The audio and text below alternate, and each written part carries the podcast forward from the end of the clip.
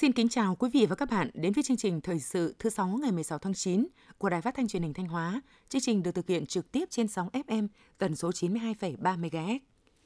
Thưa quý vị và các bạn, sáng nay 16 tháng 9 tức ngày 21 tháng 8 âm lịch, huyện Ngọc Lặc đã tổ chức lễ dân hương tại đền thờ Trung Túc Vương Lê Lai. Tới dự và dân hương có các đồng chí Đầu Thanh Tùng, Phó Chủ tịch Ủy ban dân tỉnh, cùng các đồng chí lãnh đạo Sở Văn hóa Thể thao và Du lịch, lãnh đạo huyện Ngọc Lặc và đông đảo nhân dân du khách thập phương. Diễn văn khai mạc buổi lễ đã ôn lại truyền thống chống giặc ngoại xâm của dân tộc và công lao to lớn của Trung Túc Vương Lê Lai trong cuộc kháng chiến chống giặc Minh xâm lược thế kỷ 15.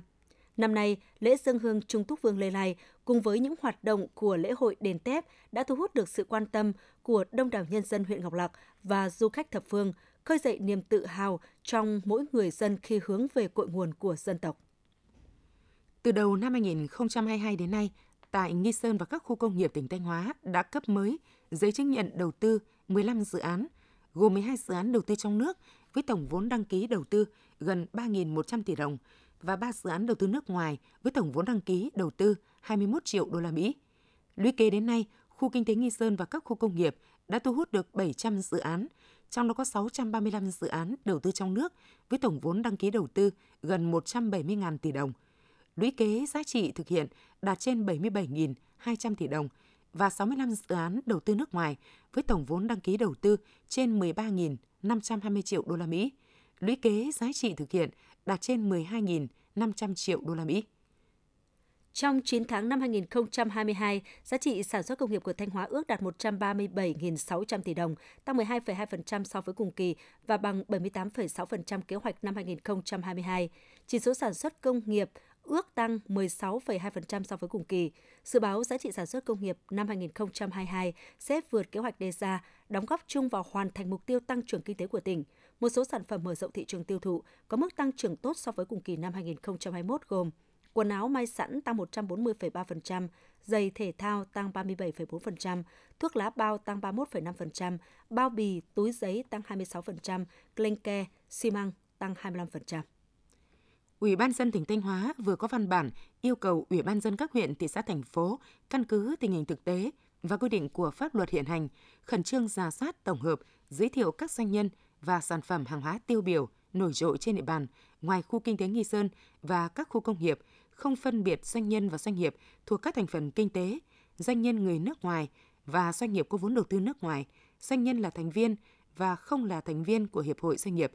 trên cơ sở báo cáo của Ủy ban dân các huyện, thị xã, thành phố, Ủy ban dân tỉnh sẽ tổ chức bình xét, đề nghị Chủ tịch Ủy ban dân tỉnh tặng cúp sản phẩm hàng hóa tiêu biểu tỉnh Thanh Hóa năm 2022 và bằng khen danh nhân tiêu biểu tại lễ tôn vinh. Kết thúc giai đoạn 1 của chương trình một triệu sáng kiến nỗ lực vượt khó sáng tạo, quyết tâm chiến thắng đại dịch COVID-19, hệ thống công đoàn các cấp tỉnh Thanh Hóa có hơn 3.600 công đoàn cơ sở với hơn 308.000 đoàn viên công đoàn tham gia chương trình, với hơn 170.300 tổng số sáng kiến tham gia đứng thứ nhất cả nước – Sáng kiến của cán bộ đoàn viên, công nhân viên chức lao động tham gia đều có giá trị cao về mặt kinh tế xã hội, góp phần thúc đẩy công tác quản lý, cải cách hành chính, giúp các hoạt động sản xuất kinh doanh của các đơn vị doanh nghiệp được khôi phục và phát triển với tổng giá trị làm lợi trên 162 tỷ đồng. Trong 9 tháng năm 2022, thị trường lao động trên địa bàn tỉnh cơ bản phục hồi. Nhiều doanh nghiệp có nhu cầu tuyển dụng thêm lao động để khôi phục và phát triển sản xuất kinh doanh – với tổng nhu cầu lao động khoảng 40.000 người, tập trung vào các doanh nghiệp hoạt động trong các lĩnh vực giày da, may mặc với yêu cầu và trình độ không cao, chủ yếu là lao động phổ thông, trong đó lao động nữ chiếm 70%. Trong 9 tháng năm 2022, toàn tỉnh đã tạo việc làm mới cho 43.800 lao động, bằng 75,5% kế hoạch và tăng 13,8% so với cùng kỳ. Trong đó có gần 8.000 lao động được đưa đi làm việc có thời hạn ở nước ngoài – đạt 158,9% kế hoạch và gấp 2,3 lần so với cùng kỳ. Ông Phạm Tuấn Anh, Phó Cục trưởng Cục Công nghiệp Bộ Công Thương nhận định Việt Nam có nhiều lợi thế để đón đầu dòng chuyển dịch vốn đầu tư từ các nước. Trong khi COVID-19 là nỗi lo của thế giới, thì Việt Nam vẫn đang kiểm soát tốt dịch bệnh, duy trì sản xuất ổn định, tạo niềm tin cho nhà đầu tư đến Việt Nam – Cùng với đó, Việt Nam có những cải thiện môi trường đầu tư, có lợi thế về lao động với thị trường gần 100 triệu dân. với 15 FTA, tức là Hiệp định Thương mại Tự do mà Việt Nam ký với hơn 60 quốc gia và vùng lãnh thổ, đã tạo được thị trường tiềm năng, thu hút doanh nghiệp có hướng đầu tư vào Việt Nam. Số liệu thống kê từ Tổng cục Hải quan tháng 8 vừa qua, xuất khẩu rau quả của Việt Nam đã lấy lại đà tăng trưởng mạnh, đạt gần 273 triệu đô la Mỹ, tăng 19,7% so với cùng kỳ năm ngoái. Song trong 8 tháng năm nay, xuất khẩu rau quả chỉ đem về 2,2 tỷ đô la Mỹ, giảm 12,8% so với cùng kỳ năm ngoái. Khách hàng lớn nhất của rau quả Việt xuất khẩu vẫn là Trung Quốc. Trong 8 tháng năm nay, Trung Quốc đã chi gần 1 tỷ đô la Mỹ để mua các loại rau quả của Việt Nam. Cà phê Việt Nam đã được xuất khẩu đến hơn 80 quốc gia và vùng lãnh thổ, quy mô xuất khẩu lớn thứ hai thế giới, chiếm 14,2% thị phần xuất khẩu cà phê nhân toàn cầu. Cà phê hiện là một trong 6 mặt hàng xuất khẩu đạt trên 3 tỷ đô la Mỹ một năm. Các thị trường xuất khẩu cà phê chính của Việt Nam bao gồm châu Âu, Mỹ, Nga, Nhật Bản, Anh. Tại thị trường châu Âu, Việt Nam là nhà cung ứng cà phê lớn thứ hai sau Brazil, 22,2%, chiếm 16,1% thị phần về lượng.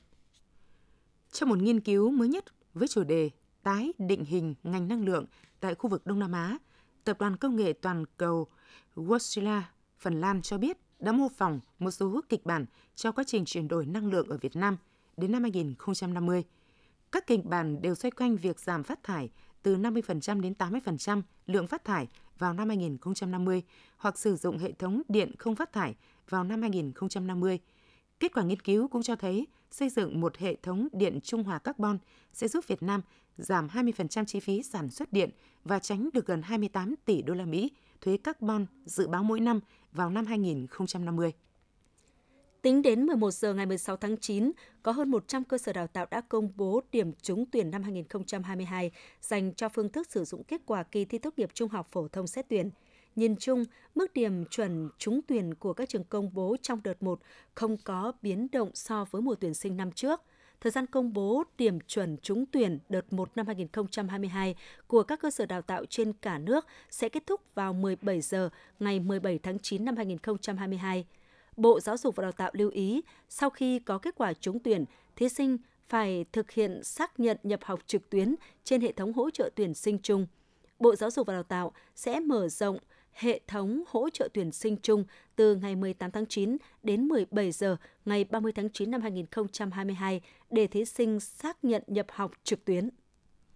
Tính đến hết năm 2021, Việt Nam có 605 dự án hợp tác đầu tư còn hiệu lực của nước ngoài trong lĩnh vực giáo dục với tổng số vốn đầu tư lên tới hơn 4,57 tỷ đô la Mỹ, tăng 321 dự án FDI so với 5 năm trước. Số vốn đăng ký đầu tư tăng trên 3,5 tỷ đô la Mỹ. Các dự án chủ yếu tập trung vào hai thành phố lớn là Hà Nội và thành phố Hồ Chí Minh, chiếm tới 91,23% tổng vốn đăng ký. Hiện Việt Nam đã thiết lập được mạng lưới hơn 3.800 cơ sở giáo dục ngoài công lập, phủ rộng khắp ở các địa phương trong cả nước. Chính sách hợp tác và đầu tư trong giáo dục của Việt Nam đã góp phần nâng cao chất lượng đào tạo và cải thiện thứ hạng trên bản đồ giáo dục thế giới.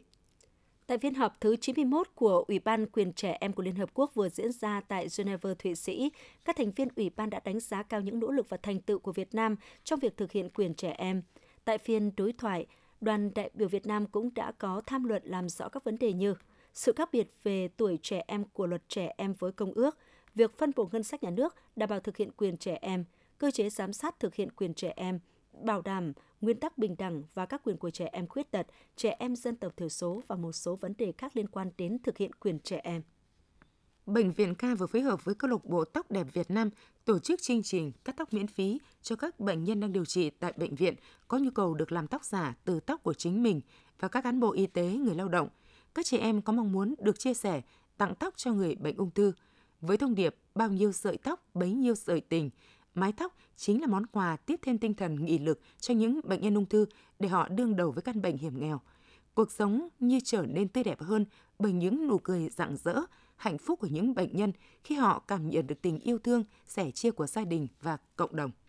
Theo Trung tâm Dự báo Khí tượng Thủy văn Quốc gia, từ ngày 16 đến ngày 17 tháng 9, khu vực Tây Bắc, Việt Bắc có mưa vừa mưa to và rông, cục bộ có mưa rất to, với lượng mưa phổ biến từ 50 đến 120 mm, có nơi trên 180 mm. Những nơi khác ở Bắc Bộ và Bắc Trung Bộ có mưa rào và rông, cục bộ có mưa to với lượng mưa từ 20 đến 40 mm trên 24 giờ, có nơi trên 70 mm trong 24 giờ. Từ đêm 17 tháng 9, mưa lớn ở vùng núi và Trung du Bắc Bộ giảm dần. Thông tin vừa rồi cũng đã kết thúc chương trình thời sự của Đài Phát thanh Truyền hình Thanh Hóa. Xin kính chào và hẹn gặp lại quý vị và các bạn trong các chương trình sau.